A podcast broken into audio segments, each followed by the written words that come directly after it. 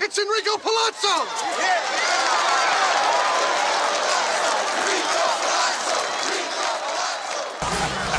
How about that?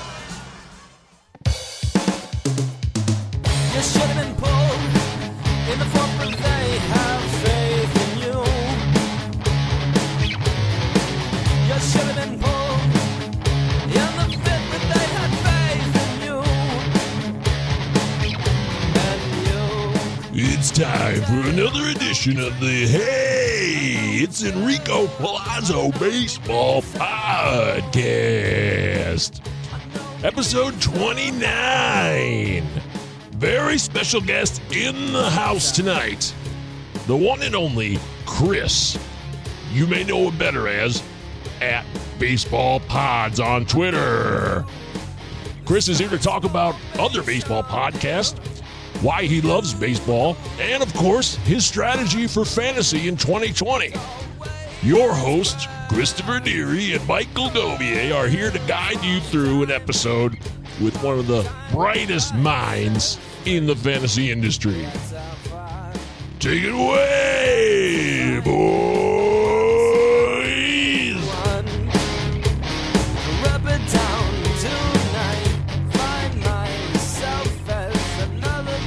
You have entered the Palazzo Podcast Studios. Yes, Fallacious Studios. Welcome in. I am Michael Govier, your host, along with my co-host Christopher Deary. How's it going, Mr. Deary?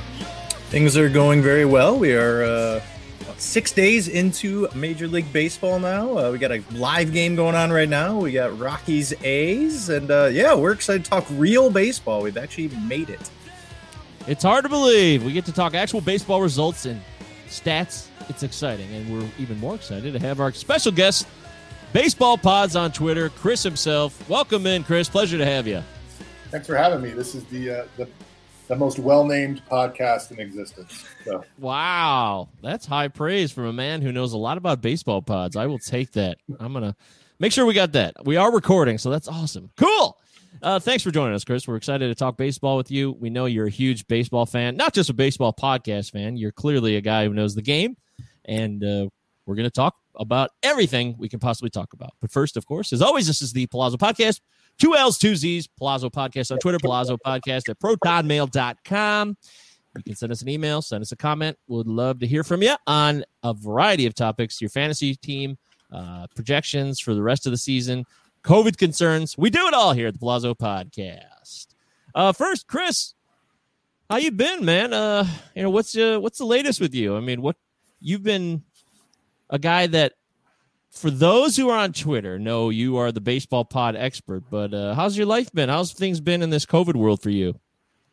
you know, I work from home. I got three boys. Uh, you know, school was interesting. School will be interesting, but I've got most of my health. I'm not totally broken down yet. So, uh, you know, just being alive and grateful. And uh, it's funny. I was just thinking about like my emotions in my relationship with baseball, and it, it- you know, it's like it started off like super excited, super excited, then so sad. You know, so sad when this happened, and then angry because baseball uh, seemed to want to destroy itself before it could start. And now I'm like, was the, the last few weeks have been like just giddiness, like utter joy.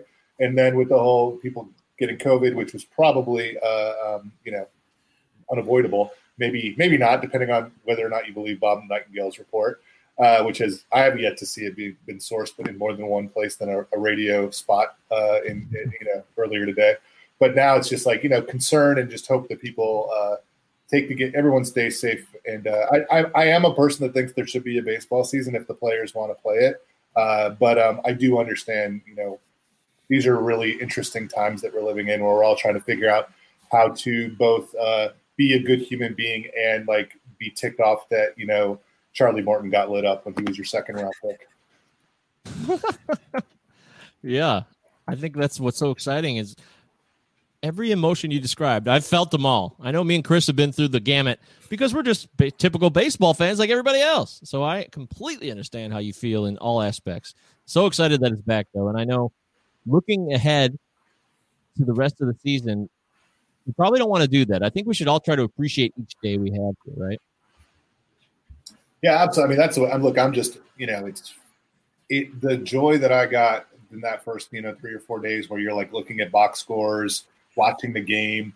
You know, just even like watching Johnny Cueto shimmy. I mean, like that was just it was just like you forget like those things. And uh, you know, it was just the other day I was watching this random uh, a middle reliever. I don't know him very well, Devin Williams from the Brewers, and he just like he gets up on the mound and to pump himself off, he takes off his cap and he just yells into it for like ten seconds. And I was just like, I love this game. Like this is like all the little intricacies of like, you know, the little whatever they are, whether they're they're uh, you know the the just the different parts of the game that it's unique. Like there's no other game like it. You get to see players' personalities. I think because of the pace of the game, you get to see more of their personalities and uh, than you do in other sports. And it's just one of the reasons I love it. Well said, Chris. Uh, don't forget, you can find Chris on Twitter at Baseball Pods. It's a very simple name at Baseball Pods. There's no underscores, there's no hyphens, nothing. Very simple. Chris, real quickly, why did you get into this? Why did, uh, is you feel like this was like a market that you could kind of capitalize on? Because there is not like a man or a woman or anybody who is kind of analyzing baseball podcasts.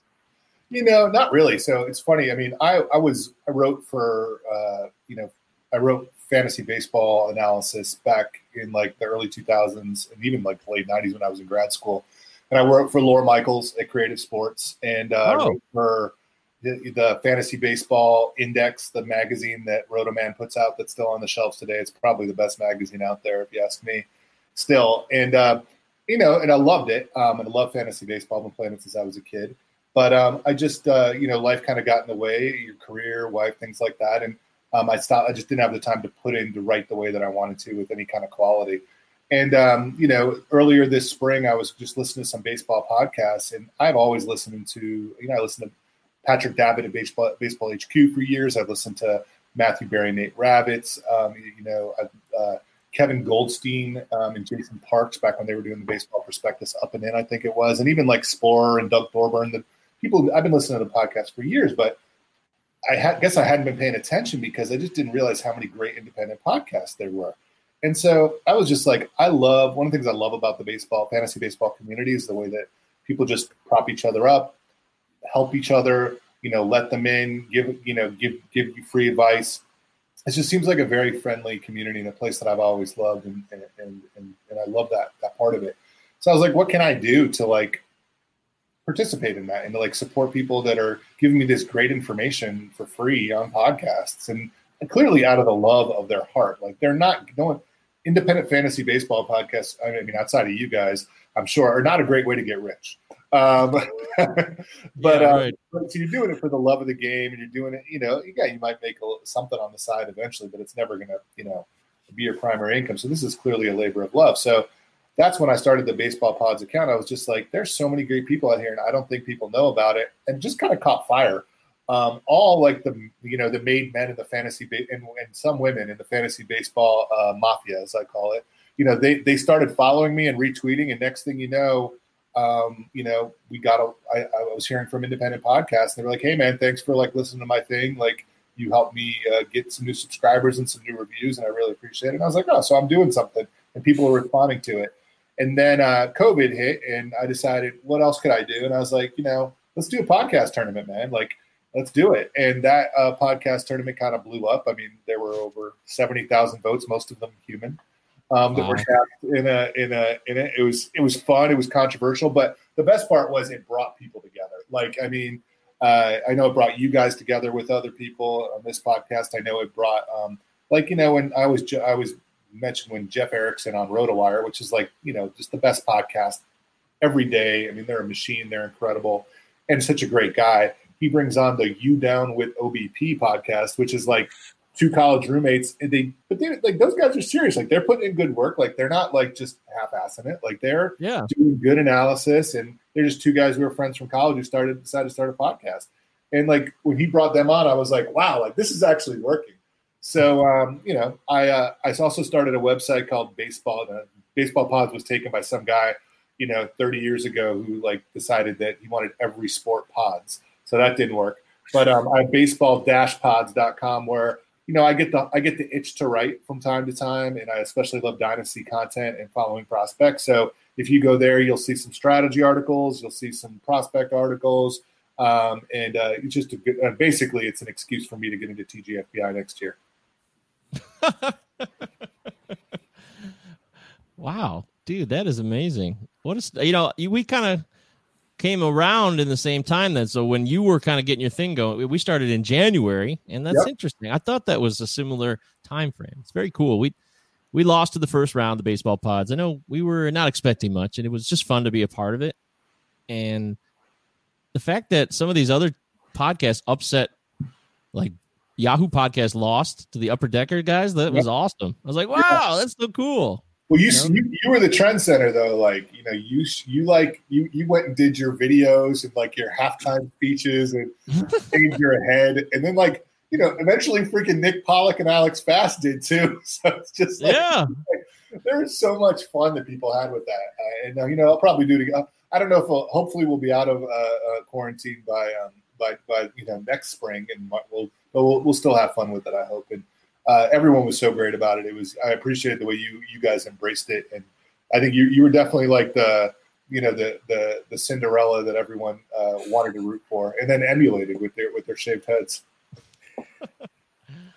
Yeah, that was awesome. I I totally enjoyed it. forgot that you shaved your head, Mike, during that, and then uh, then some other guys uh, hopped on board doing that. And uh, there's certainly room for a head cheerleader, and it seems like Chris is our head cheerleader here at uh, Baseball Pods. And it was what I loved about it is that you're bringing in the small guy and the big guys, and it was cool to see upsets. And that was a way for us to connect with so many other pods that had just started out. I mean, the Upper Decker podcast guys had just started up. Uh, we have been on their podcast as well, and uh, you know, it was so cool to be a part of something so brand new, and it actually helped us out a ton. I'm glad. I mean, that's the idea is just to try to amplify like the work, the good work that people are doing. And you know, and, and you know, it's. Uh, I'll also say like I just love like listening to guys on CBS or The Athletic say, "Hey, I didn't realize they were like these many good podcasts," and then they went and listened to a bunch of them, and now you, know, you have new listeners, and they're not just listeners; like they're influential people in the in in in the in the business and in, in the in the community. Well, it's what you said, Chris. There's it's not like a competition. Everyone's just rooting for each other. And you know, when we had Justin Mason on a couple weeks ago, he's just like, "Yeah, I support anyone that writes for me to go off and write for as many other people as you can and get get the word out." And that's what I love about this community. Absolutely. Well said. Very glad to be aboard with Chris today. Uh, let's talk about leading off. Let's get into it.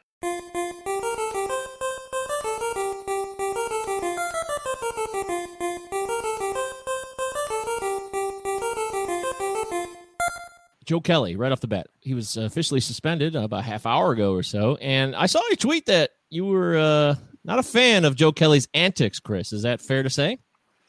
I just I, I I just think you don't you don't throw for the head, and I don't buy anybody that's trying to defend him saying he wasn't throwing towards the head. He he may not be able he may have control problems, he may not be able to put the ball where he wants to, but a head is a pretty big area of and uh, and you don't even have to actually you know hit it. You just have to get somewhere within a, foot of it, and the and the guy's going to go down. So I thought um I I mean I can't stand what the Astros did. I'm a Yankees fan. I still don't know what they did because MLB covered up that report apparently. Um, but um, you know, I just I thought they what the Astros did was trash. I'm not a big fan of almost anyone on their team. I love Dusty, and I was sad to see him go there because uh, didn't uh, I, I wanted to root against them hardcore. But I just you know you're you're messing with someone's life, and livelihood when you're throwing at their head. Throw at their butt, make them knock them down, throw at their knees or their uh, their feet, so you know you knock them down on the ground, dust them off, whatever. But just stay away from the head. I mean, I just when I played baseball, that was just rule number one. And then especially because he knows they're probably not going to go after him. He's a relief pitcher that's never going to hit. And uh, you know, I did think it was funny, and I loved the gif. I loved the face he made to Graham. I thought it was fantastic. Legendary. That was. I mean, that's that's just it was art. That's I think what I said. Like that, that was fantastic. But if you just thrown at his butt, I'd be perfectly fine.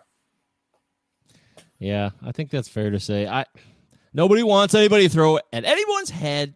That's pretty standard, but the whole situation was just kind of silly in the end. I mean, you got COVID going on and you're trying to act out this vengeance in a sense. And Joe Kelly to me is not like a he's not like a lifelong Dodger either. He wasn't even on that team in 17. So But he was. He was. I think he was on the Red Sox when, and I think the Astros knocked him out. I could be wrong, but I think he has a grudge. Plus, he's like he's like you know, I, like I, he's a he's a villain. Like I kind of you know like that's kind of his personality, right? He's kind of the I just come in and I'm like you know kind of like a goon and the way we used to have goons in hockey, right? I mean, Yeah. that's way I look at him. He's definitely been a guy over his career who, like Chris said, is a villain. You know, he's kind of a ham when he's out there on the mound. I've he's had a couple dust ups with other guys, but yeah, I'm on board. You know, with Chris as well. Uh, you know, last night I was like, okay, you know, it, it, it happened. Uh, you know, guys finally came out of the dugout, and we saw a little little social distancing, uh, jabbering at each other. But yeah, I mean, you're a professional pitcher. You should have at least the control to not go at a guy's head, hit him on his backside, get him there in the ribs. But as soon as you start going at someone's head, that's that's uncalled for. There's an unwritten rule that you know if you're you know getting some retaliation, you don't go for the head, and that's that's kind of where I think you went over the line. Eight games, which is actually an equivalent to 22 games in a 162 game season. So that's that's a guy who you know is going to get a lot of innings on the bullpen for uh, the Dodgers. So that's definitely going to hurt them. Yeah, he'll appeal and he'll it'll go down to five, and they'll call up Tony Gonsolin and he'll be better. Ooh, yeah, I'd love to see that. I think Dodgers have a wealth of arms, no doubt about it.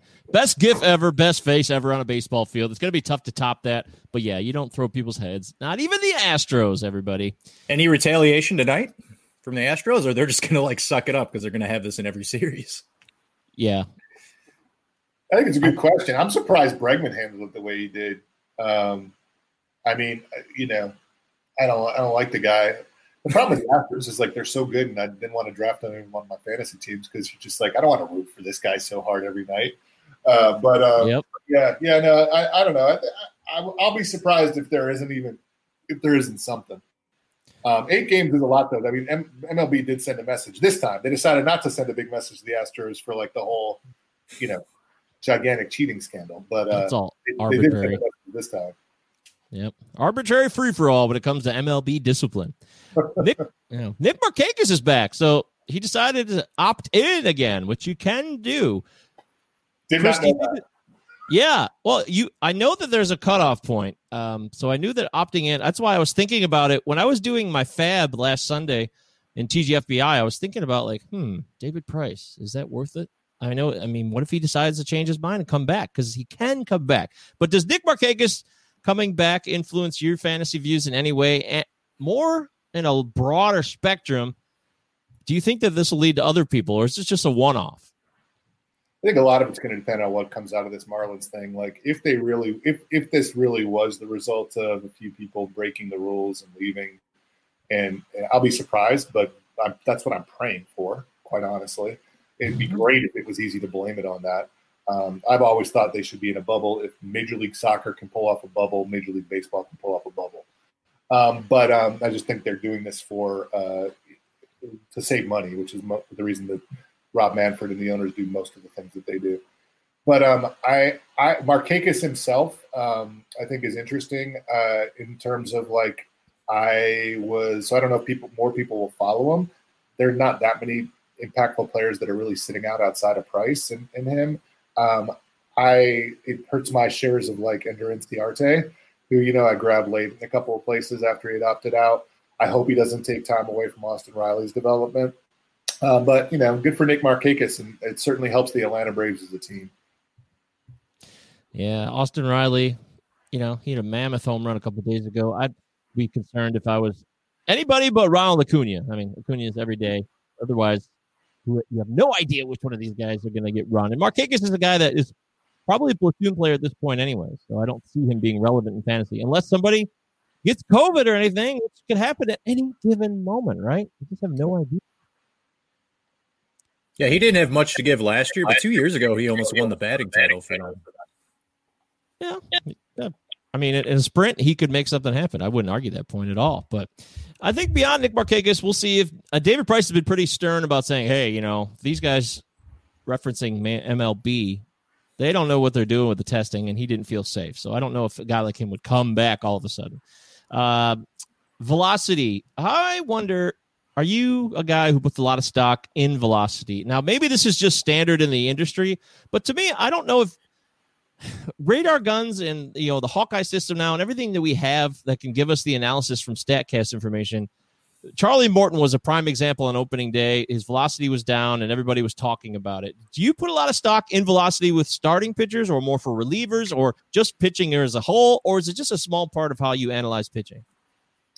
Uh, I mean, I think both. It's it's both something I definitely put stock in, and it's a part. Oh no, it's a small part of how I analyze pitching. It's not the be all end all, but it's a great indication. So, I mean, some people, some pitchers really do rely on it, and when they're on the borderline, if they lose a couple of miles an hour here or there, it can make their stuff hittable. Heck, even like Aroldis Chapman. I mean, when there was a, a, a, period there about a year or two ago when his velocity was down from like 102 to like 97, and it made a difference. I mean, you can, you can, he was getting roughed up a little bit.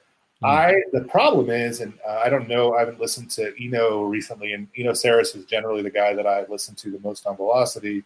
You know, he was telling in the pre in preseason he was talking about how the radar guns are going to be all over the place. There's a new system. They're not. And I remember like on opening night, uh, like I think Max Scherzer they had thrown like I don't know twenty something straight sliders, or it was just like they're not identifying the pitches correctly either. So I'm taking all that with a grain of salt uh, you know, because there's a new system in place. Uh, yeah. But I will say that I, my original uh, opinion on what to do with starting pitching, because it's mostly about starting pitching in short season. For me, with relief pitching, it's more about just don't implode and keep the role if you've got it. But with starters, I, my thing was, and, I've seen a number of, uh, I, haven't seen anything scientific about this. I don't know. I don't think we have enough of a data set yet but like a lot of people, um, and not just Dusty Baker said it, but so people like Andrew Baggarly and others that are pretty strong writers and observers of the game have said that they're seeing a lot more pitching injuries, um, uh, not COVID related, because of this, the, the quick ramp up. And that's actually what I was worried about. My original, uh, and I posted this the other day, like my original strategy going into the season was just push pitching way the hell down and like just stack your bats and get approach pitching with volume towards the end because it's going to be such a crazy season and pitchers are more likely to get hurt when they they have to ramp up quickly. I changed that a little bit and went out and said, okay, I'm gonna get like I got to get a couple of aces early and then I can, you know, wait up, which is basically what I did in the five or six redraft leagues that I did. And uh, unfortunately, like in one of those leagues, like Charlie Morton and Zack Greinke were my first, my two quote unquote aces. So uh, that uh, I am not off to a good start in the pitching categories in that league, but uh, I do think it's something you have to monitor. I just don't know how good the data is right now. Hmm. Okay, that's interesting. I, am not one to dismiss velocity. I think it could be really indicative of injury as well or possible concerns. But I just think with the new system, I think Eno Eno's exactly on the money. Nobody knows it better than he does. The new system needs to be watched, and we should take things just with a bit of a grain of salt. Uh, bullpen nightmares.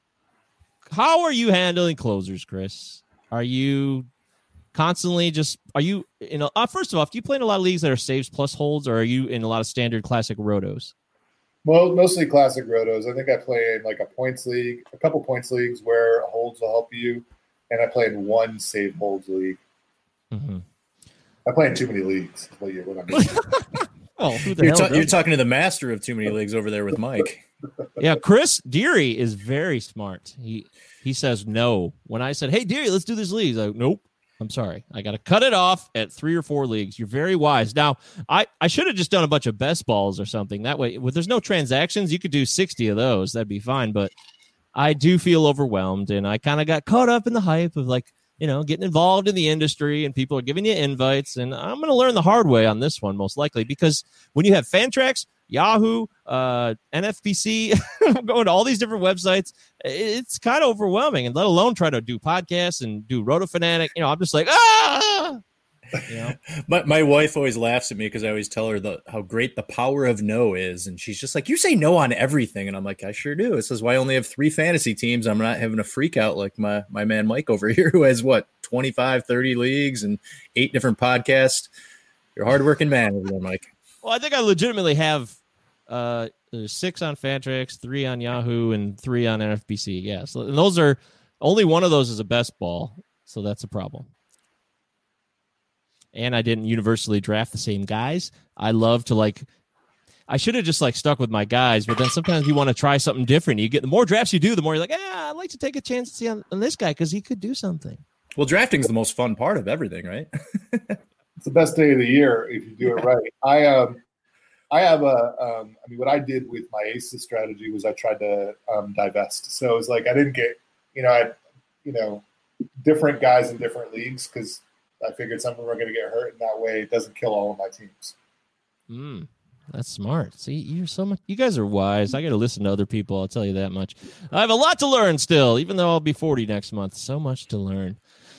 Uh, but as far as the bullpens, I think that everybody should just be, you know, ready to falter, ready for your closer to fail. I think it's very likely. There isn't a closer I can think of. I mean, Joe Jimenez has three saves for us, our Tigers here.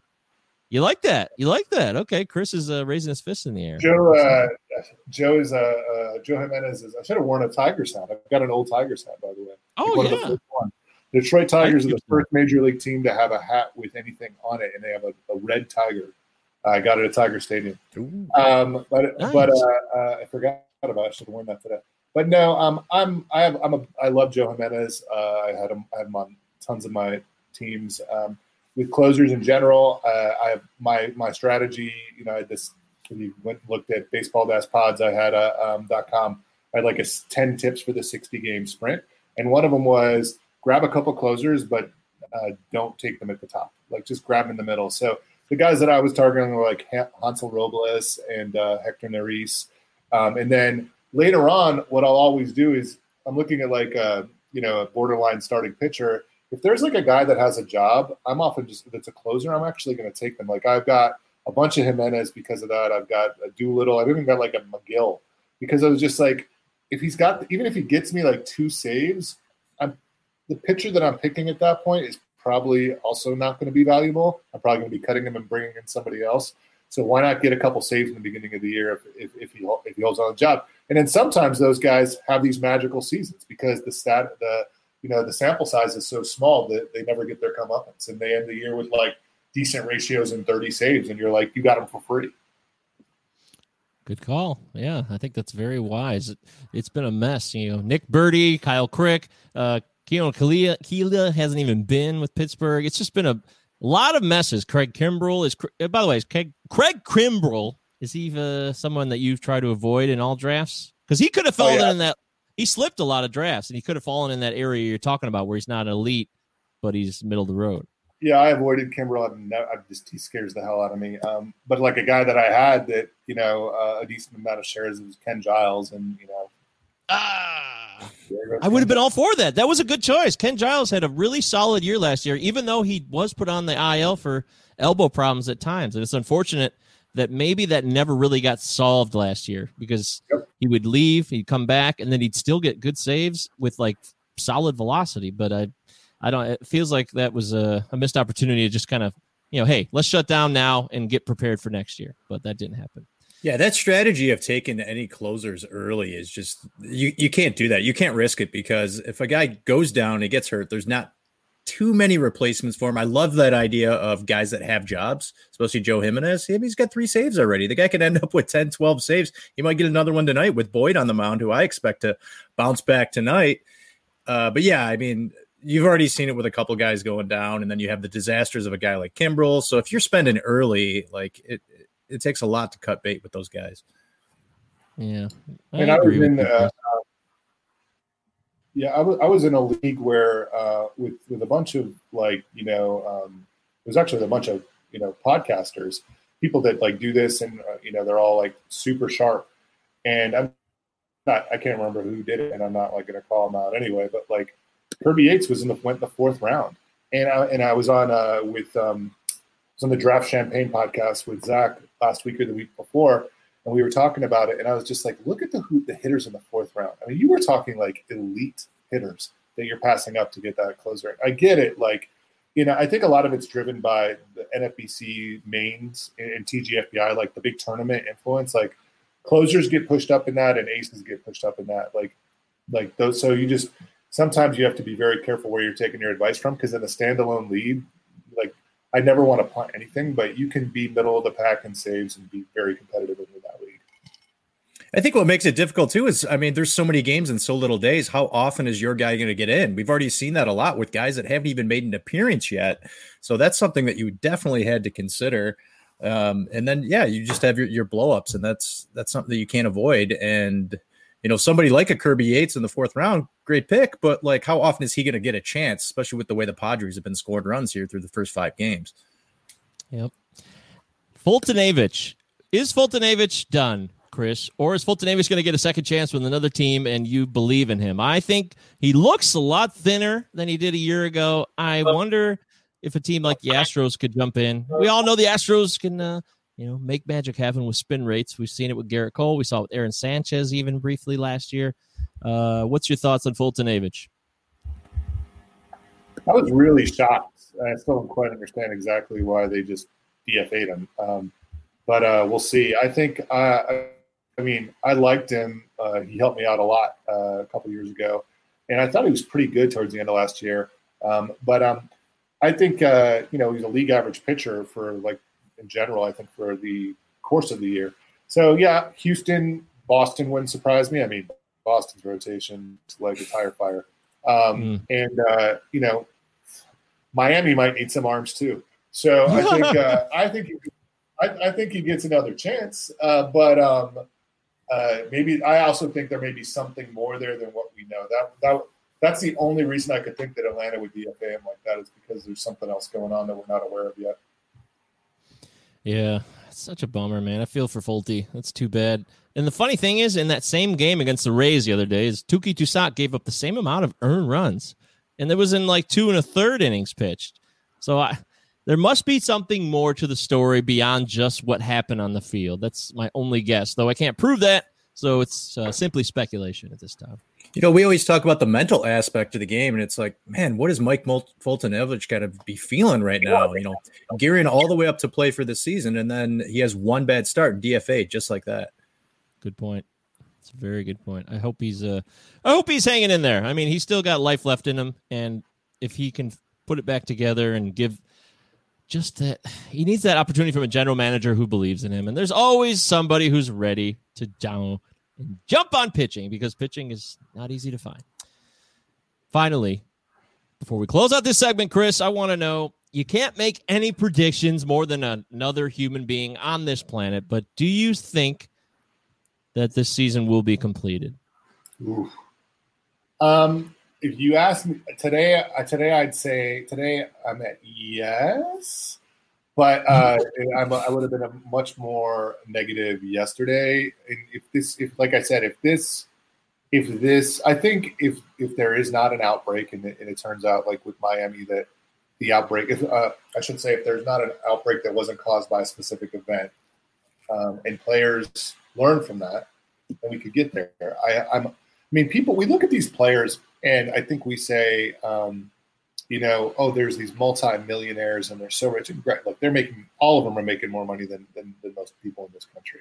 But I think the average salary is less than a million in baseball. I, I can't think the average career is more than a few years. And it's like you don't have that much time to make it. So when people were like, "Oh, shut down the season. This is irresponsible," I was like, "Well, if people want to earn their paycheck, and you know, and they're willing to sign up for that, who are you to kind of tell? That's my perspective. Is who are you to kind of tell them not to? And I, I, I get there's it's a complicated issue, and there's multiple sides to it, and I respect people who have different opinions because God knows we don't have clear information on anything that's happening in our country these days with this. Uh, but but um but I think I think we'll I think we'll get there because there's a lot of money at stake, and I think people care about that, uh, whether it's players or owners. And I think that this the fact that it seems to be contained to a few people here or there, um, I think we'll get there. Now, I, I say that very hesitantly, and if I I probably if you give me like on a scale of 100, I'd probably put it at like 55, 45 today. So I think it can happen if people social distance, stop taking their masks off, stop hugging each other and giving high fives, don't go to clubs. And, Yeah, the high fiving's happened all the time. Every game I've Yeah, seen, I've seen. Oh, yeah, woo! And they're like, and they're like, oh, it's okay because I've got a glove on. And I'm like, yeah, but then you're touching your face, like it's with your glove. Like it doesn't matter that you have a glove on for that moment. So uh, I just, I think, uh, I think, I think, I think I'm, I'm at 55 percent. So I'm saying yes, but uh, it, would it shock me if we didn't get there? No, it wouldn't shock me at all. Chris, do you think Major League Baseball is prepared if there were an outbreak in two or three different clubhouses? No, I don't think they're prepared. I mean, uh, uh, Major League Baseball has not shown us they're prepared for anything. I mean, they're, uh, they, the level of incompetence demonstrated by the leadership in that organization is unparalleled. I mean, I remember thinking Bud Selig was the worst thing that could have happened to this game, and now I'm like, wow, like we really owe Bud Selig, you know, uh, a postmortem apology. Uh, so I just it's it's uh, I don't if the if the answer is do you think base, Major League Baseball can manage or handle and pretty much everything after that sentence is going to be no. That is correct. You have answered correctly, Chris. And also, finally, in this segment, I don't know. I'm glad to know I got points for that one, Mike. yeah, bonus points. Uh, finally, if you had Marlins, would you dump them? I actually outright dropped Caleb Smith the other day because I just think it's a short season. I don't have time to deal with this stuff, and I'm even willing to do a drastic measure like that. Is that crazy? No, like 100 percent right. I mean, like I, I, I like VRs on my bench. Deep leagues, I've got like Aguilar and Brian Anderson on my bench. Um, Alcantara probably as well.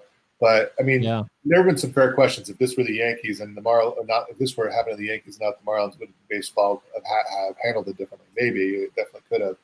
But I just, I think, just on the, the macro question, getting away from the Marlins, uh, you know, we're always in ba- like every at the end of like right after draft season, a couple weeks into the season, pretty much every fantasy baseball website or podcast dusts off the episode or the article. The don't panic, right? Like it's like you own a fantasy baseball podcast or magazine, it's almost I'm pretty sure a law you have to do that. Like the don't panic, like it's a long season. It's a marathon, not a sprint. This, you know, it only takes two more hits, and this person's batting 300. So it's just like that, that thing gets recycled, like you know, like, like I don't know what. This year, that is not the case. Like this year, you know, panic. Yes, panic. Like that's what I'm telling you. Like, don't panic in the sense of you're acting stupidly, but be proactive and not reactive, and like act quickly and decisively. That is what you should be doing with all of your players. Uh, I like I benched. Um, it was not not just about COVID. Uh, I had Carlos Martinez going against Twins last night. I benched him. I was like, that in a normal season, I would not have benched him. But like, No. that's going to be one of his ten or twelve starts, and like he's going. I think he's going to get roughed up, and that's it. Um, and I think it's just like you know, you have to make your decisions as if every start counts. The other thing I will tell you is like, if it's Monday evening and it's a weekly league and the games are about to start, and I'm setting a weekly lineup, and I've got a guy who's hurt um, and not and like and might not play, you know, a full slate of games, and he's better than a player who I'm like feel con- confident at that point is going to play a full slate of games, and they're close. Or you know, I'm not talking about like benching, you know, a first round player for a 23rd round player, but if for most of those guys in the middle, I am I am prioritizing at bats. Like whoever wherever I think I can get the most at bats, that's who's going in my lineup. Um, you know, with a few options, with a few like I, I left the one person I left in my lineup from that this whole uh, fiasco this week uh, from any of the teams involved was like Realmuto. Like I did leave Realmuto in um, in a league, but in most in, in most leagues, I I like I can't remember who it was, but I like CJ Cron. I put him in instead of Rhys Hoskins. You know, like if there's somebody that is a, that I think is a little bit worse, but is more likely to get at bats, I'm putting that person in no matter what, whether it's COVID related or not, because that's how I think you're going to win this year. Just get your at bats in. I disagree with none of that. I think you should be looking daily, making choices daily. So good call, Chris. Everybody, if you got Marlins, you, know, you best try to make a move because every game counts. And if you're in Roto, it's even worse. Head to head, you could probably just drop guys and make moves and pick it up elsewhere and not really sweat it too much. I can't think of a Marlin that is truly indispensable. I mean, Villar is drafted that way, so that would be the one guy, but you know, Yeah, you- I love Alcantara. Yeah, if you if you drafted Villar in a roto league as your primary, and that's why I don't like I don't try I try not to build my teams around speedsters. I try to I like getting little chunks of speed from everybody. But if you draft a Villar as your primary one of your primary sources of speed, you know now you're really in the hole in terms of stolen bases in a roto league. Yeah, I've already seen a lot of told you so's on Twitter from other people. They're a little bit Yo. too these days. I'll tell you. All right. So, yeah, that was leading off. That was interesting stuff. If you liked what you heard and you have questions, email the show. Palazzo Podcast at protonmails.com. Two L's, two Z's. And, of course, Palazzo Podcast on Twitter. Uh, we're also doing our daily baseball quickies uh, where we spend 10 minutes or less. It's guaranteed talking about daily lineups, uh, who's in, who's out, what to look for. Me and Chris jump on most every day, and except Wednesdays when we do the full episode. All right, now it's time for the stupidest part of the show. It's time for Inside Palazzo Studio. It's always dumb. It's completely pointless, but hopefully it's somewhat entertaining. Are you ready, Chris? I was born ready.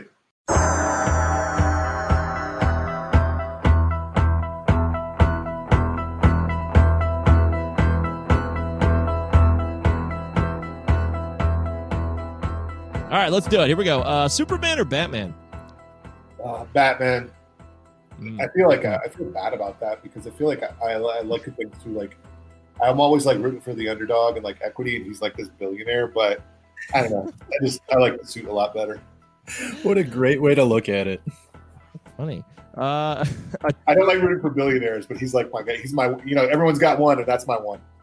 all right. Okay, I like it. Uh, what about TV mounted or on a stand? I did not understand your question. Say that again. Would you rather have your TV mounted on the wall or on a TV stand? Uh, ambivalent, but uh, I- mine mine is um, on a stand because uh, I don't want to poke holes in my wall, so I guess I'm on a stand. Putting one on the wall is very difficult. Yeah, Seems like I it. just yeah just did that over the weekend all by myself. A 65 inch TV on a wall. I don't know how I did it, but it there it is. It's up there. This, is a, Uh, this to- a long road for that humble brag. oh, that's good. Um, toilet paper right side up or upside down? Oh, it's the, the the sheet faces down. There's no question about that. That's anarchy the other way. There it is. Very obvious. Uh, chicken. Chicken or steak? Steak. Come on. Mm. I mean, I love both, and I'll eat them constantly. But I mean, if you're, I'm given the choice, steak, Yeah. Paper or plastic? paper. I use them to, to line my recycling bin. Good job. Uh, if you had to choose between the two, uh, barrel rate or hard hit rate? Um, I think I'll go hard hit rate because one of the things um, that I learned this offseason through uh, um, the Pitcher List podcast, um, I think it was on, it was on that podcast, and he was definitely on a couple of others that were really good. He actually was on Bubba as well. Was um, and I'm uh, Jonathan, think John Metzelaars is who it was.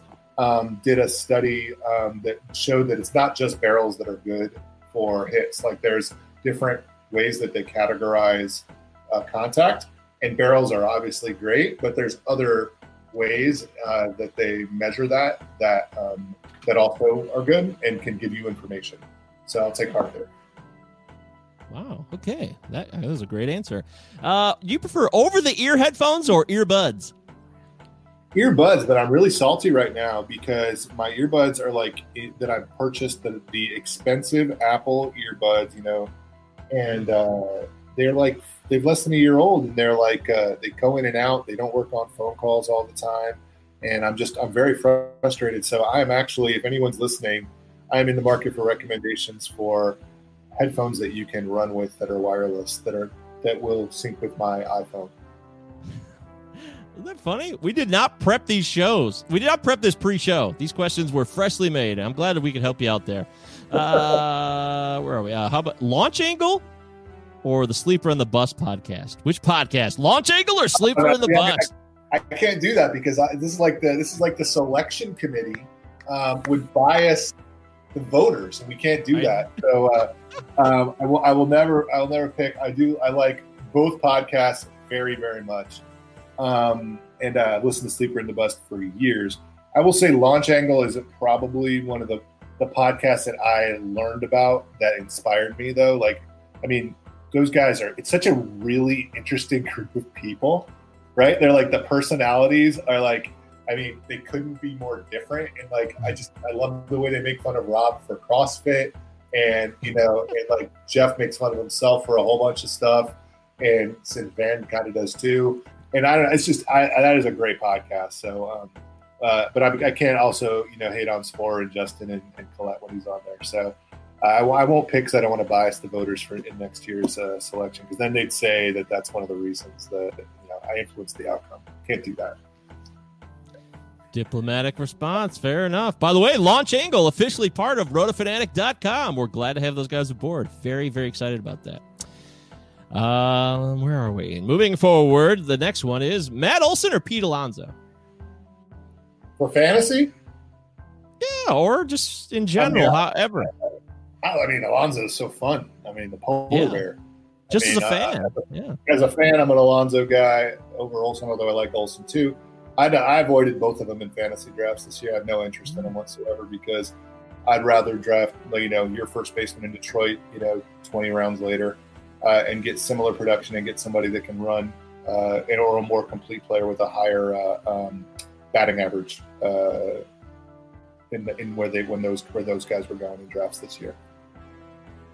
Wow. Yeah. CJ Cron has looked really good uh, early in the season. What about the 20s or the 30s? What was better? What do you prefer if you go back, 20s or your 30s? Hmm. That's a really good question that I've never actually thought about at all. huh.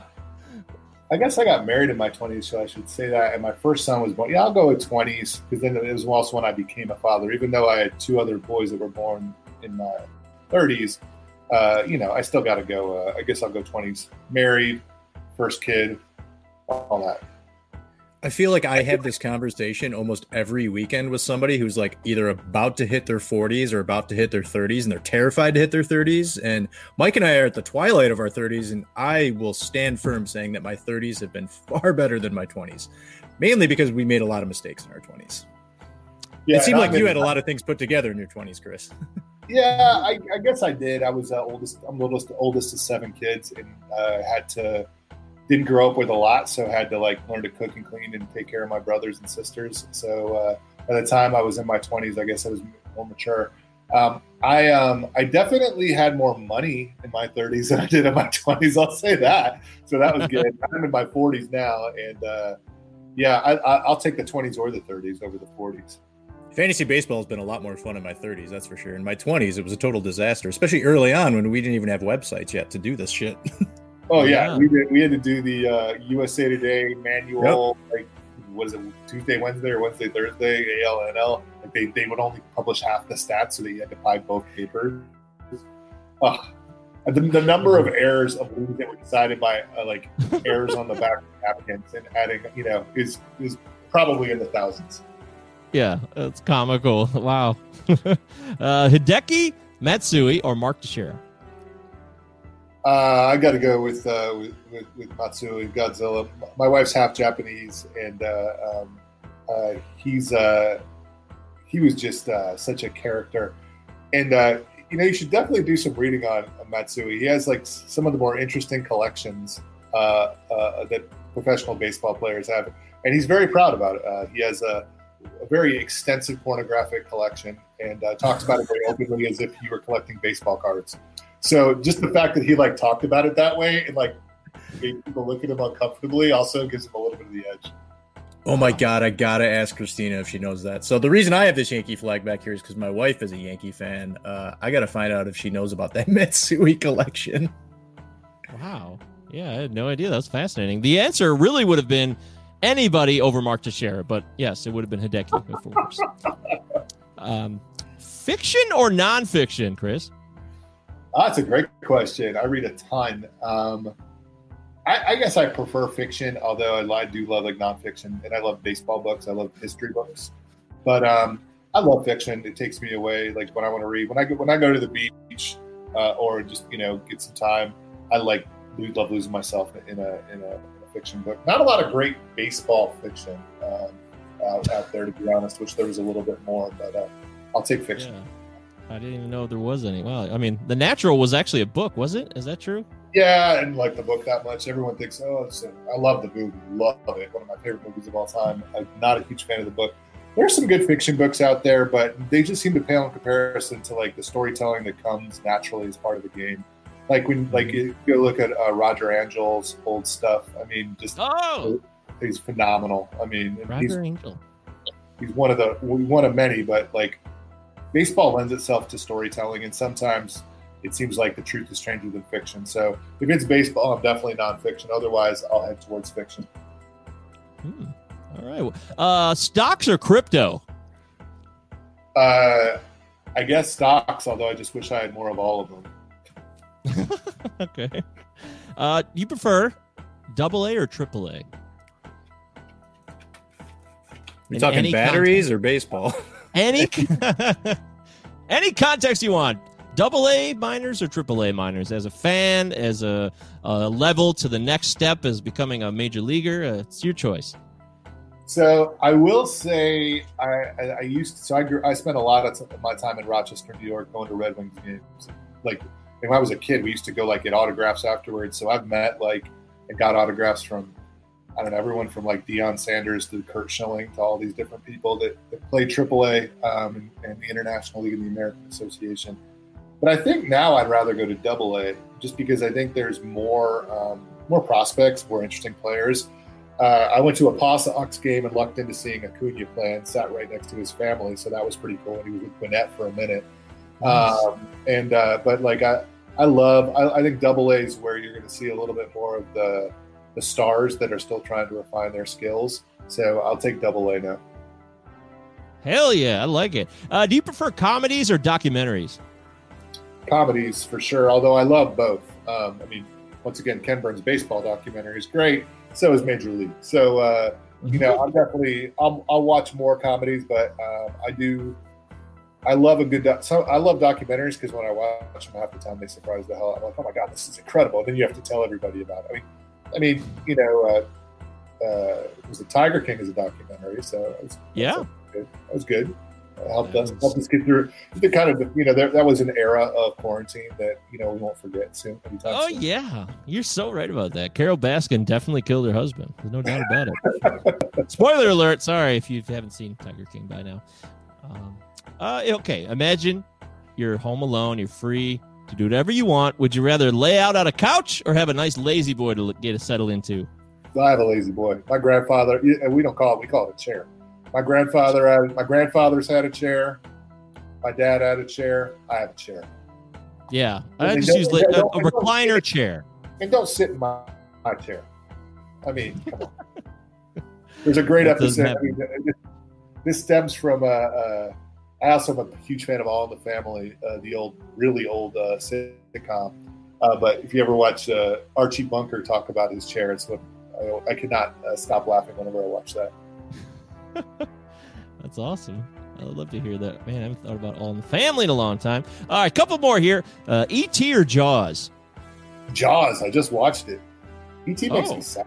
I mean, ET's like first of all. All right. So first of all, Narragansett beer, great beer, one of the best drinking beers out there from Rhode Island.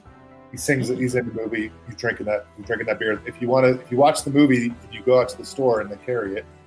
You can get the vintage can from 1974, whenever it was when Jaws came out, and it's the same one as in the movie. Um, I love, uh, I just love Jaws. It scares the hell out of me, and I don't normally like bloody or gory. I hate horror movies, but I love Jaws. ET is great though. I mean, I've seen it again. I watched it with my kids, but it, it's it's sad, and especially during COVID, you don't want to be thinking about like people, you know, being in this big plastic tent. So, uh, although I'm going to tell you, I'm a big fan of the state of Maine, and one of the reasons I'm a big fan of the state of Maine is because there was only there's had only been one recorded shark attack in the history of the state because the water's too damn cold for most of those sharks. But unfortunately, a woman lost her life recently up there uh, from a great white, uh, swimming pretty deep water, it seems like. But I do, uh, I, I don't know. There's something about Jaws. It's a great story, great acting. Uh, still scares me every time I watch it, and uh, and I love the scene on the boat, the camaraderie among the guys when they're singing "Show Me the Way to Go Home." Can't argue with that at all. Uh, I guess maybe this is the next. The next, next answer is obvious. Uh, would you prefer, prefer a delicious whiskey or a fine craft beer? I don't think it's obvious. I'd rather go with Scotch. Um, Oh, I'd go with Scotch for sure.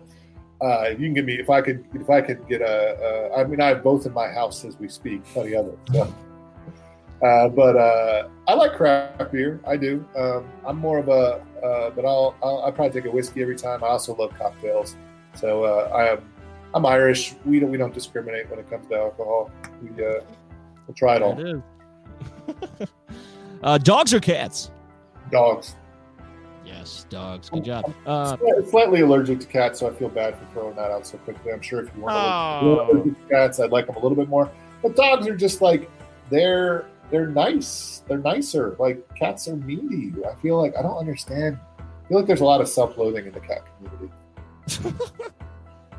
Yeah, so we're actually watching someone's dog right now, and it's been great because we just put our dog down about a month ago, and it's Aw. awesome having this companion here. But like, do you think we would ever like borrow someone's cat for a week to get some companionship? I don't think that's happening. You only get that with dogs.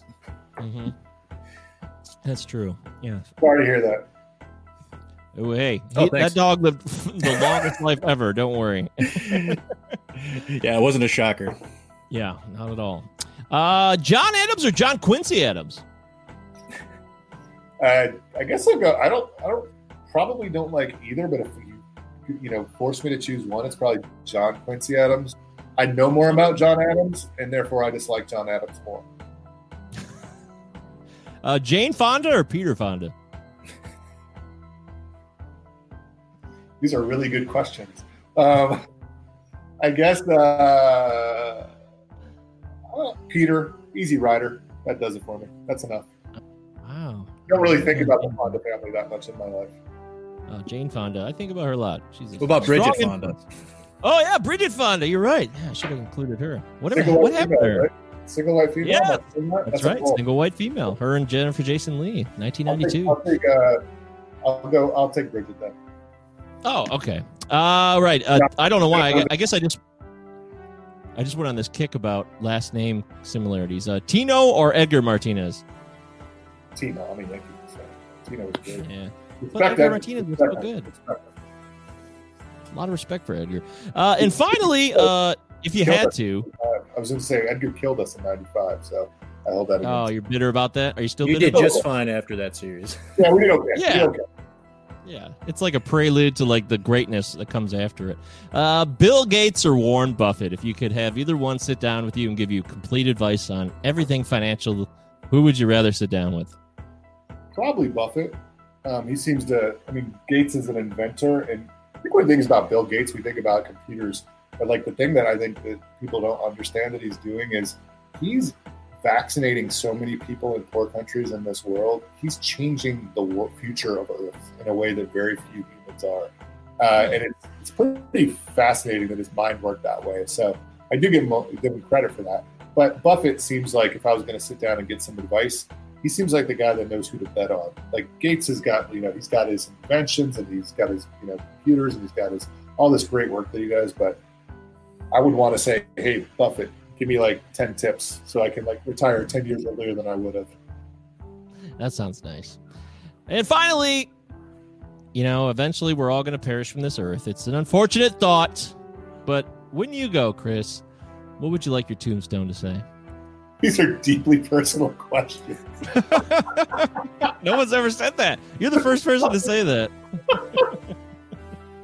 I have no freaking clue. Uh, God, I That's a should- perfect answer. I guess it's think about it. That's not no, that's that's that's not a bad answer in itself. It isn't. Uh, uh, I would just said uh, uh, he was a happy man who tried to do good. That is fine. I like the first answer better, but we'll take that one too. I'm all for it. All right. Well, that was Inside Palazzo Studio. Uh, fascinating answers. Very thought provoking responses, Chris. Thank you. You were a good sport there. Appreciate Uh, it. The, the only thing I was surprised is that you didn't. I was actually not surprised. You didn't choose a podcast. You are a man of integrity, so I'm I'm proud to say a guy like Mr. Chris from Baseball Pods is not going to taint his waters, and I'm that makes me feel good.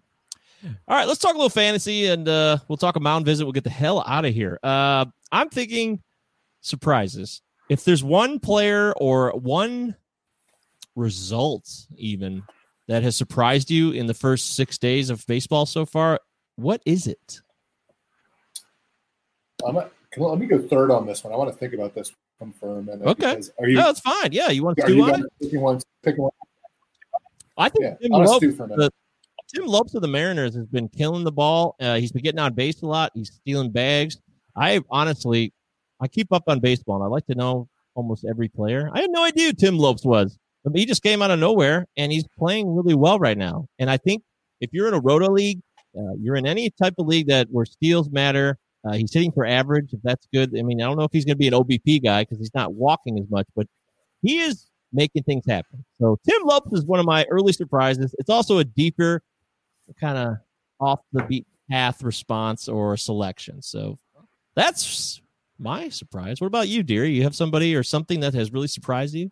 Yeah, it was funny. I talked about this guy a couple weeks ago, and we talked about the Pirates, and you kind of laughed at me. But uh, Colin Moran's off to an incredible start. He's got six hits, six runs, uh, three home runs, couple RBI, batting 343, OPS of 136. Uh, he bats fourth for the Pirates. So I mean, if if you can find him somewhere in your league, get him on the cheap, or maybe he might be available for you know those those leagues where no one's paying attention. Uh, he's been a really nice surprise. I have him in a couple leagues. He's got good eligibility at second base and third base, and he's uh, been very productive for me through this first week. Also, to mention, Whit Merrifield is someone that we've shit on all offseason, and he is absolutely killing it. And he will probably kill Matt Boyd tonight is because he has incredible numbers against Boyd. And, you know, he's right now a top five fantasy player, with Merrifield. Yeah, what I was going to say is um, I he's not a guy that I targeted a lot in almost ever. And in the but in the short season, he is actually someone I took in the fourth round in, in that same draft instead of uh, um, Yates because I was looking for people who I felt would run, would get at bats, and would um, and would not kill me in batting average. I, I, realize everyone's got a high error bar for batting average in, in a short mm-hmm. season, but I feel like Merrifield's batting is much more much less likely to bat 200 than someone like Franmil Reyes, who probably won't bat 200, but like if he did in a short season, it wouldn't shock you, right? So I, I, I was lucky to get into him. The um, the guy that and I'm gonna forget if it's Daniel or David while we're talking right now, but Pete Peterson from the Mets, the starting pitcher. That's a that's a great story. I don't, I don't. It's probably not sustainable, but hey, hey, he's in the big leagues. He's back. Uh, I saw Rob Neyer. Uh, I think he's a commissioner of like a, a independent league out in, in, Washington State where Peterson pitched, and like that's that, and that was where you know he honed his craft and like was able to get to the big leagues. And uh, he pitched well, and uh, he's got another spot coming up in the rotation. So I don't know if I'm going to be scrambling to pick him up, but when you see some of these established aces getting you know touched up, and then someone like you know this is what's great about baseball it's so unpredictable a guy out of the independent leagues comes in and uh, and pitches a gem. Uh, i just it's a great story and i'll be rooting for him even though i'm not a mets fan. But uh, that one has surprised me.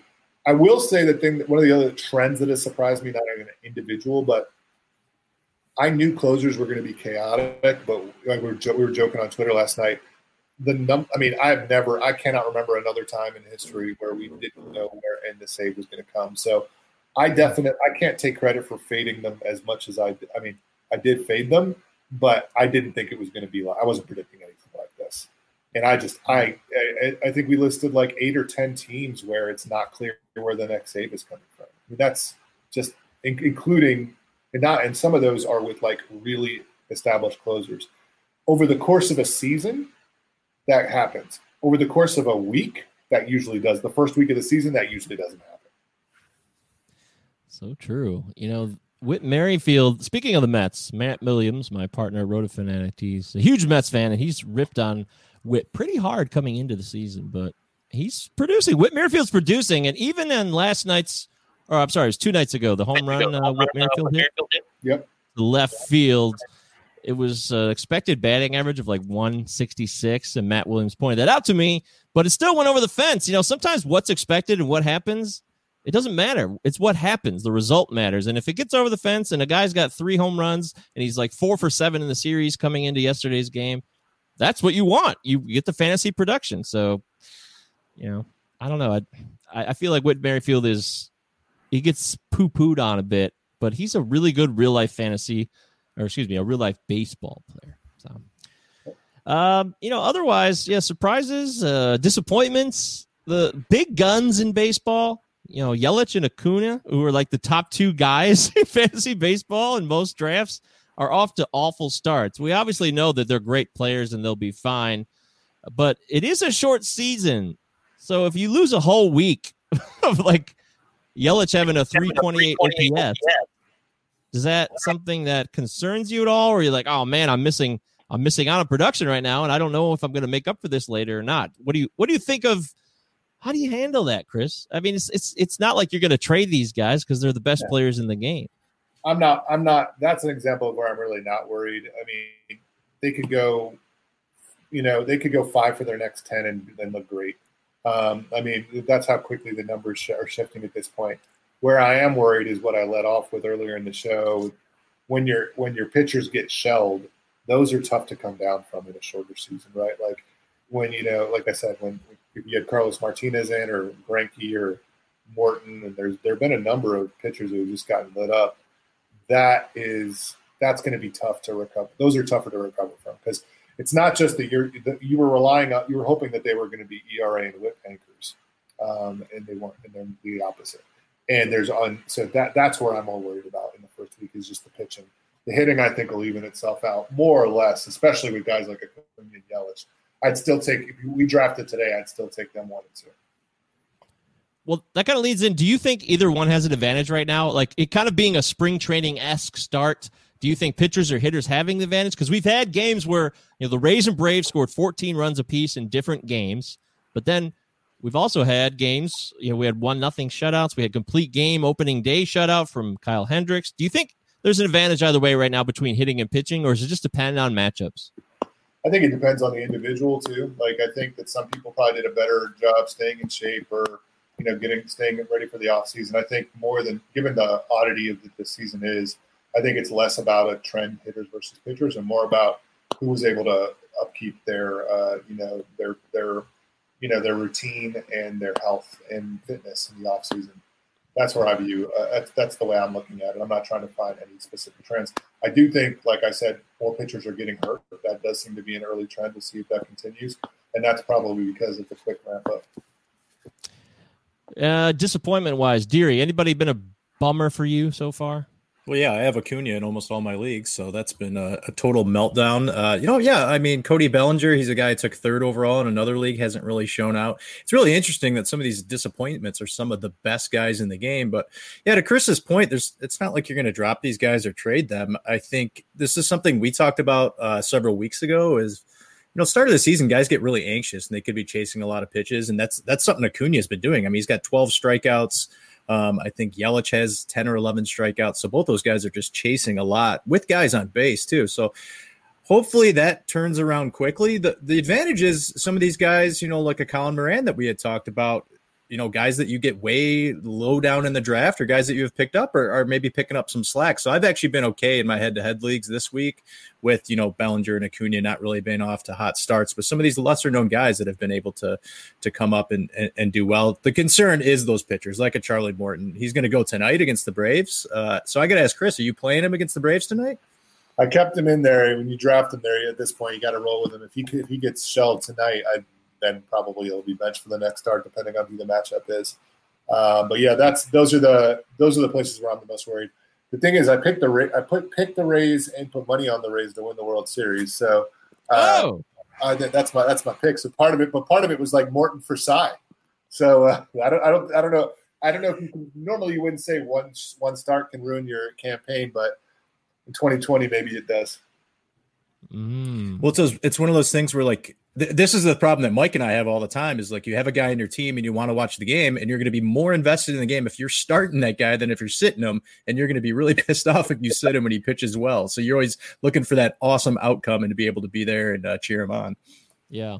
Yeah, I rolled the dice on Sunday at Spencer Turnbull. I have him in like five leagues, and I put him in every lineup, and it was awesome. He did walk four guys, but he was really fantastic. He had seven or eight strikeouts. So, and by the way, speaking of guys who strike people out, we're missing Nate Pearson's start right now, and I'm gonna have to go back and watch that. just checking on that. I was literally just checking on that. He's got a strike. He's got he's got his first strikeout and then uh, no runs through two two innings in a in a Scherzer versus Pearson. I'm gonna go to ML. I'm gonna go back to MLB TV and watch from the beginning for sure when this is over because I want to see that. Um, Nate Pearson, by the way, that's a kind of I. Who would you rather have, uh, Chris? Nate Pearson or Mackenzie Gore for this year for Dynasty. for this year? For this year, not dynasty, just this this season. I'd say Pearson because he's clearly up and is going to start, and uh, Gore I think probably will be, but um, long term it's it's Gore. This year it's Pearson just because I know he's gonna he's gonna get some games. Excellent response. What about you, Deary? Yeah, I go with Pearson. Same, same reason. Uh, you know, it's interesting. I'm playing a guy tonight in a head-to-head league that has Pearson. He still has him in his NA spot. Hasn't pulled him out yet. So it's like, why do you? Why'd you even draft him and put him on your team if you're not even going to play him? Like, come on. Wah wah. Well, full disclosure, guys. I have to be honest. I have Nate Pearson in a uh, dynasty league, and uh, he's in my minor slot for this start. So I'm an idiot. Okay, so you're not the only one. Yeah, I want to. I just. I gotta be. I gotta come correct. I always try to come correct. Well, at least I know you're paying attention. Joel just might not even be paying attention. Oh, okay. I am paying attention. I just. I just couldn't get to it. I blew it. And I'm also. I'll be frank on this. I'm not used to the. uh the Monday through th- the two schedules where you're like you can only set players. I've always played in leagues growing up where it was like daily lineups. I'm not used to the hey, you set it on Monday, you set it on Friday. I, I'm not used to that, so I I have to make adjustments. I'm I'm still learning. You know, I played fantasy baseball for 20 years, but I'm getting into new experiences. So I I admit fallibility, and I'm still growing. Everybody, hands up. Uh, so any okay, we covered disappointments. Uh, I think as far as who has the advantage, Chris kind of summed that up. Do you do you think there's an advantage either way for pitchers or hitters, real quick? Or is it just you know like, it's it, it- it's interesting especially some of these pitchers that really there's not a ton of scouting on them and are coming up you know and haven't been seen before like the guy for the mets last night you know no one had really seen him and he looked really good last night so i think that's a huge huge advantage for a lot of guys and i mean you could see look at it both ways the same thing with hitters you know start of the season especially younger guys that want to prove themselves and prove their worth for the organization so you can look you can see it both ways i, I could make a claim for for hitters or pitchers I just want to say David Peterson because I felt bad that I couldn't remember if it was David or Daniel. You got to give the guys. He's shining. You got to give him a shine. nice. Good call. Nice work, Chris. Um, lo- looking ahead here for the rest of the week. So obviously we got the Pearson Scherzer start tonight. That's awesome. Uh, are Chris, are you always benching starting pitchers against the Twins? Unless maybe it's like Clayton Kershaw, I don't know, or maybe just like a, a super stud, the Jacob Degrom. You'll start against the Twins, I would assume. Yeah, I mean they're the new. Basically, I'm looking at the Twins as uh, Rockies' home game traditionally, so maybe even a little bit more. I'm I'm definitely benching uh, almost all my starters against them. Uh, Cole, Degrom, you know, maybe not. Scherzer might go in there if he's if he's pitching well, but a very small list of uh, pitchers I feel comfortable. The thing that's going to be tough is when it's going to be really great to watch. Actually, as a fan, is you know those AL Central matchups because that Pitt- Cleveland pitching staff is phenomenal. I mean. I love. I'm a huge Bieber guy. I love Clevinger too. Um, and, And Carrasco showed life. Carrasco, what a great story! Another great baseball story. I've got a lot of Carrasco on my teams, and now Civale looked like uh, you know looked fantastic. So I'm I'm really looking forward to the Cleveland Minnesota series just to see those the arms the, the pitching against that that offense. That is awesome. Yeah, the Central's an interesting division with the Tigers playing well. The Royals' offense is fun. It's it's a lot better than I think people thought because everyone thought the White Sox would come up a bit, and obviously the Twins and Indians were the class of the division. Having said that, looking ahead to the rest of the week, you know, the Yankees and Orioles made up their they're making up their schedule. The Phillies are still postponed. Everyone's talking about the Marlins, but now the Phillies aren't playing either, and they're not supposed to play until this weekend. Even I, I don't even know when they're playing. What do you? If you have a guy like Rhys Hoskins, who you may have drafted as your number one first baseman, what are you doing, Chris? I mean, what do you do? This is a, it's not an easy Well- answer to this question. Like I- no, but I, like I said at the beginning of this week, I benched most of my like I said most of my Phillies where I had a reasonably comparable player. Um, uh, you know, where they're not like an irreplaceable. So for me, I just think you got to play it. You know, we'll see what happens, but every week you're gonna this. This is why this season is not gonna be the best measure of anyone's fantasy baseball acumen. I don't think. I mean, there's going to be a lot of luck involved, a lot of dodge bullets or taking bullets, and uh, that'll determine a lot of it. Which is why I just got to get as many at bats and uh, quality innings as you can figure out on your roster, so that that's the best way for you to be competitive. So I am erring on the side of pretty extreme conservatism with any injury. Uh, uh, just also because one of the things is there, there's there the it's much easier to place a player on the injured list this year, independent of COVID. It's they have all these players that they have con- a lot more access to. They have an expanded roster. So I just think that um, you know if a if a team is worried about a player's health, they're going to err on the side of caution. So for my fantasy lineup, I should probably do that too. Okay. Uh, by the way, do you play DFS, Chris? Uh, I dabble. Um, I haven't played any this year. Um, I'm not like a super DFSer. Um, I enjoy it. it at, like if I'm sitting home on a you know Sunday with a full slate of games and nothing on my calendar, that might be a day where I'll you know I'll I'll I'll play in like a couple tournaments or 50-50s or something like that. But I enjoy it. Uh, it's just not. I don't enjoy it nearly as much as I do the season long. Okay. Uh, so looking ahead the rest of the week and Thursday, John Means will be coming back for the Orioles. Uh, anybody have any interest in John Means here? You still on the Orioles? Yeah, he still is, and he's going to face the Yankees now on Thursday in his season debut. Outlook not good. No, I, I mean he so. looked. There were some uh, positive reviews in uh, summer camp about John Means, and he had a he was the only All Star for the Orioles last year, and that doesn't say much necessarily for fantasy. Chris, John Means, any interest? I'll take a pass against the Yankees. I think he's got a chance to be a league average starter. Okay. Uh, that's not a terrible thing, but yeah, it's not great either. Fair enough. Uh, also, we have a Hyun Jin Ryu pitched pretty well in his debut against the Rays. Uh, they gave him the extra day of rest, which was something that happened several times last year for the Dodgers. They he pitched a lot on on an extra day of rest. Uh, he's taking on the Nats, and without Juan Soto, who today was announced, Juan Soto, even though he's cleared from COVID, according to the rules or like the state laws, he can't participate until August 4th with the Nats. So he's not going to be in the lineup. Uh, he- is Ryu a guy that Chris you uh, have drafted at all? Do you do you believe in him because he signed a big contract, but then he fell in almost every draft I can think of. He fell down to like 120 range ADP. Well, Ryu has a couple things. One, he's got a pretty significant injury history, and secondly, he's got the AL East. And uh, I think those are the two reasons. One of the reasons he fell. I'm switching from the NL to the AL now that, but now that the NL has a DH, the I think the some of the decrease was probably unwarranted. Um, I, I love um, I've, I've, I've loved having him on my teams over the years, and uh, I'd start him for sure against the Nats. Um, so uh, I, I I think he's- if he stays healthy, he's got a chance to be a very good starter. Okay, there it is. Uh, then you know, Yu Darvish is pitching on Thursday against Luis Castillo. That should be a great matchup. Yu Darvish looks so-so against the Brewers in his debut. I think a lot of people were thinking Darvish's second half last year would translate into this season. Uh, it's only one start, so that doesn't mean that that's not going to happen. But Yu Darvish, Chris, in or out on Yu Darvish? Do you have a lot of shares or? Love him. Love you, Darvish. Have a ton of shares. Uh, think that he does have the ability to win the Cy Young Award. The challenge, the thing that actually scared me more was like I think his final tune-up, he got torched. Um, and in, in the start, in the start against the Brewers, if I remember correctly, uh, I don't know if he walked anyone though. If he did, it was only one. So with him, like the key for me is he's got so many pitches. It's almost like you know too many weapons to choose from, and it's not clear. Like, like he just invents a new pitch that's like disgusting every year. So like, is, but if he's not walking people, I feel like that's the number one thing to watch out for. If he starts to lose that, because that was the big differentiator.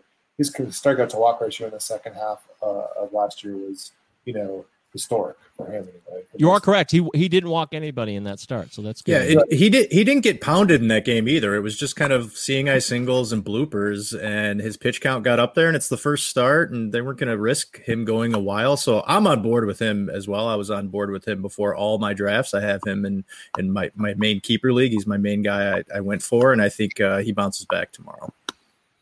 Hmm.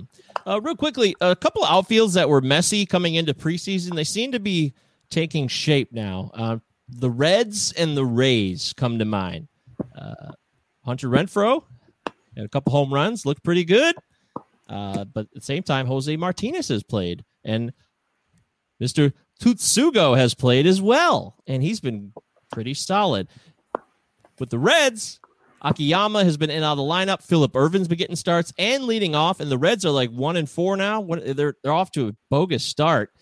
Uh, how do you play that out? Nick Senzel has been out, but he's going to be back in. Moustakas went to the DL. Do you think the Reds and Rays outfields are areas that you tried to avoid preseason, or did you see a sense of clarity in both those outfields? Now, I I avoided the restart drafts. I avoided. I don't think I got any A- Rays outfielders or Reds outfielders. I may have got like a couple of late shares of some of the bench players in like fifty, you know, fifty man rosters. But uh, in the preseason, the early season, I loved Austin Meadows. Um, so I had you know a decent amount of him. Now he's hurt, um, and uh, I um, but I just I think there's too many mouths to feed there. And uh, the the Rays are a team that I have started to avoid in general in terms of fantasy, just because they're playing a different game. They're playing, you know, these they're playing incredible matchups. They're so smart. They, they're playing to win base real baseball games, and they've realized that that doesn't mean giving people tons of at bats all the time. Uh, some people can, you know, and some, and that's for the pitchers and their hitters in general. I mean, you, if you get a role there, that's great, but it's not guaranteed. I just, I, uh, for fantasy, I think I love, I respect the hell out of what they're doing, and for fantasy, I've tended to avoid them for that reason. I thought Meadows would be an exception, um, and I think he would have been if he didn't get hurt. Yeah. But I've been avoiding them like crazy. Well, I did notice that Shogo got a steal, and that would be interesting if he became a, a nice cheap uh, little source of steals because those seem to be very rare these year this year. Yeah. Nick uh, Castellanos was like the only guarantee in the Reds outfield so far. It's been weird. Even uh, Mr. Aquino has made his debut now. All right. So, uh, wrapping up the fantasy section, uh, there's a lot to look forward to. So many questions, so many exciting results. There's so much baseball every day. I love it. And it's always in our face. And I, it seems like I can't even absorb it all. I get so excited like a, like a puppy dog, you know, I don't know what to do. But if you do, please email the show, Palazzo Podcast, two L's, two Z's. Palazzo Podcast on Twitter, two L's, two Z's. Send us questions. We're happy to answer them. If you have quandaries or if you think we're just idiots, just tell us that and we'll take it in stride. We really take criticism quite well. Trust me. All right, let's have ourselves a mound visit. Will's first big league mound visit. And it could be a visit to find out how he feels, and Rick might have permission to change the pitcher if he gets the wrong answer mental health's a very important part of the game to us here. This is something we always try to discuss. And I think the obvious mental health aspect right now is the exhaustive nature of COVID concerns for every lineup, every pitching staff, even the coaches and people in the front office, all these people that are around the team, even the broadcasters and such. Broadcasters are like, they're not there, they're 400 miles away. Uh, Tim Kurkjian has to cover a baseball game like thousands of miles away. I heard him talking about that on uh, Tony Kornheiser's podcast the other day and how frustrating it is. How do you see mental health in today's game, Chris? And do, I'm sure you think it's important, but how can we? We can't really quantify it. How do we? How do we know how mental health is being impacted for each player? I mean, it's interesting. I think. Um, I mean, mental health is like something that we're all going through trauma right now. I think um, as, as a society, there's a lot of reasons for it. There's, you know, and some more than others, depending on their their health status, their employment status, whether or not their job is, uh, uh, you know, that's their health care status, their uh, their race, uh, their gender. I mean, there's a lot of different things that play in, but we're all feeling it um, one way or another as a country. And I think I'm and I'm I am I'm really glad you guys talk about this because for me, it's like I think it's we don't do enough. Uh, certainly, I will say, as men, I don't think we talk about mental health very well uh, mm-hmm. in our society. I think uh, you know there's this machismo and tough it out and do this and do that. And as a as a father of three sons, you know we try to talk a lot about the fact that it's. I'm a pretty emotional guy. I'll laugh, I'll yell, I'll scream, I'll also cry. Uh, and, you know, I, I have all the emotions, and I don't mind showing them. And I think it's important that we show our emotions uh, throughout our lives, especially right now when we're um, in this, you know, hopefully unique experience in our lifetime. In baseball, I think that um, you know you got to think about the fact that a lot of these players are not spending time with family. They're worried about. Imagine what's going through Cookie Carrasco's head, who's you know COVID compromised, and he's out there pitching. And I think that um, uh, you know it's absolutely uh, having a, an effect but different people react to stressors different people react to anxiety they, they react differently. And so i think that uh, you may be seeing the more extreme version. I mean this is just a speculation but it wouldn't surprise me if you're seeing like the most extreme version of people's personalities play out on the baseball field. Uh, and sometimes that would mean someone being very quiet and lacking confidence and sometimes it may mean the person's going to lash out more and just depends on their personality I think that's very well said, and I want to commend you for, you know, talking about this with your children. I think it's very important, and you start early. You make it normal. You don't make it weird or a stigma, and that way, you can help them have that be just a regular part of their lives growing up. I think that's fantastic. Kudos to you, Chris. Nice job. You know, we're able to sit here and talk about a major league baseball game and have a podcast and have Chris on because these major league baseball players are making the sacrifice of their lives to go out and play a game. And it's amazing that these guys have made the sacrifice uh, that you know they're going through all of this just so we can have our escapism our escape from you know the hell that we're going through with maybe possible unemployment or you know the, the health that we we are concerned about right now. And these guys are risking their lives to do it. I commend them. I support them wholeheartedly. And you know my heart is with the marlins. I hope that you know everything can turn out well guys can get back on the mend and, and feel healthy and that we don't continue to have outbreaks because i think that would just be a real shame for major league baseball. And you know kudos to these guys for for doing everything that they're doing right now as much, I agree. As much as much, I agree with that completely. You know, especially about the Marlins. We just pray that they're they're they're going to be okay and that there aren't any long term complications that, that they get as a result. But I also just think it as much. I, I Major League Baseball did. I don't think they've handled it well at all, as I've said, um, in many different ways. But you know, I do. Um, I think that's not a reflection on the players. Uh, it's uh, it's that's more about the management and the organization and the structure. Yeah, it Although sure is. They need to wear masks and stop hugging each other. Well, yeah, there's always things they could do better, of course, but we still give them credit. You know, they're going out there, they're getting paid to play a game, and sure, but you know, I think there's more to it than that, and it's never as simple as just that. And people try to dumb things down into digestible bites for everybody, especially in the world we live in today. And I won't have it. I just won't accept that. So, well done, everybody. You know, I got caught up last night. I can't remember what game I was watching, but a guy had his had his little mask on uh, at the plate, and I'm like, wait a minute. I'm like, is this is like a West Coast game in the middle of summer? He's not cold, and I'm like, oh shit! Did I just like completely forget that we're going through a pandemic right now? And then these guys have masks on. I'm like, what is this? Like Placido Polanco in the 06 series because it's freezing cold out in October in Detroit. So like that's how much like you know, I get caught up watching the game and just it felt so normal to me. And then I had to realize again, oh my God, we are going through COVID still. Placido Absolutely. Polanco, largest head in baseball history. A lot of people like to bring up Bruce Bochy. I, I'll, and Barry Brett- Bonds. Barry Bonds, Brett Gardner is another one, but no, Yeah. I'm going- I think Polanco's the clear winner there. And I remember that series. He looked like he was going, you know, to hike Mount Everest.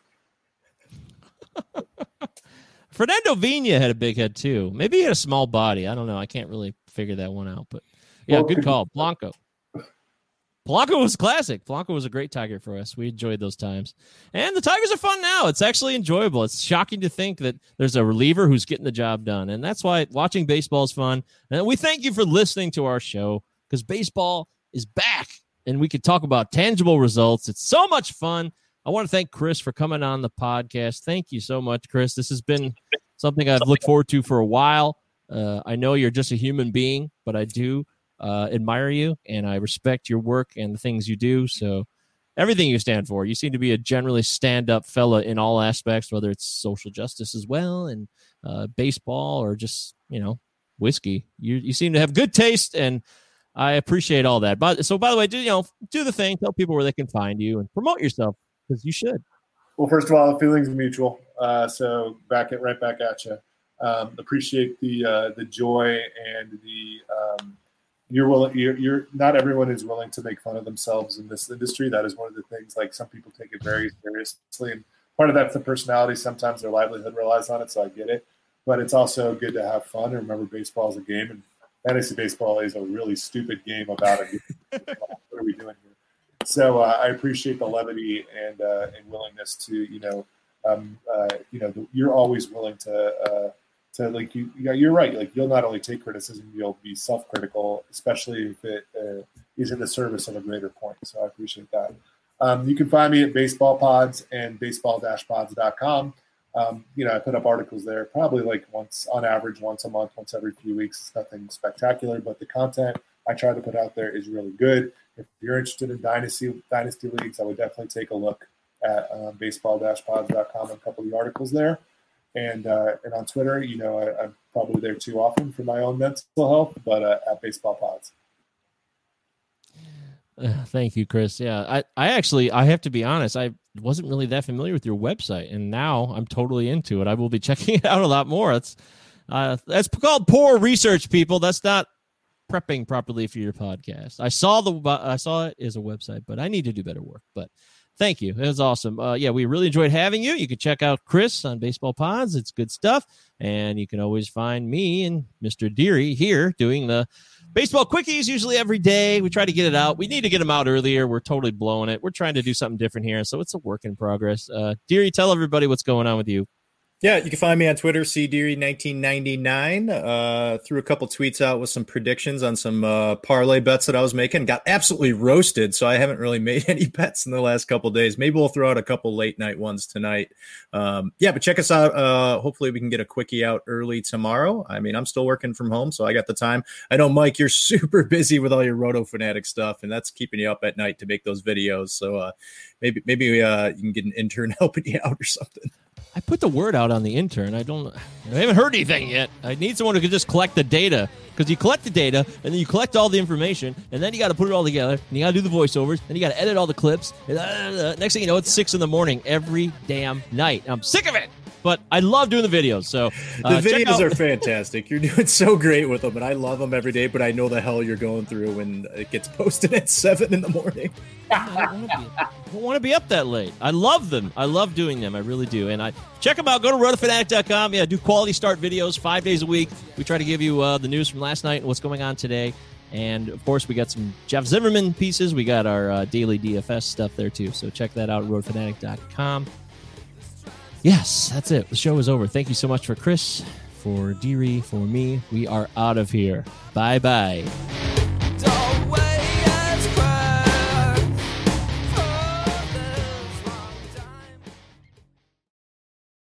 Save big on brunch for mom, all in the Kroger app. Get 16 ounce packs of flavorful Angus 90% lean ground sirloin for $4.99 each with a digital coupon. Then buy two get two free on 12 packs of delicious Coca Cola, Pepsi, or 7UP, all with your card. Shop these deals at your local Kroger today or tap the screen now to download the Kroger app to save big today. Kroger, fresh for everyone. Prices and product availability subject to change. Restrictions apply. See site for details.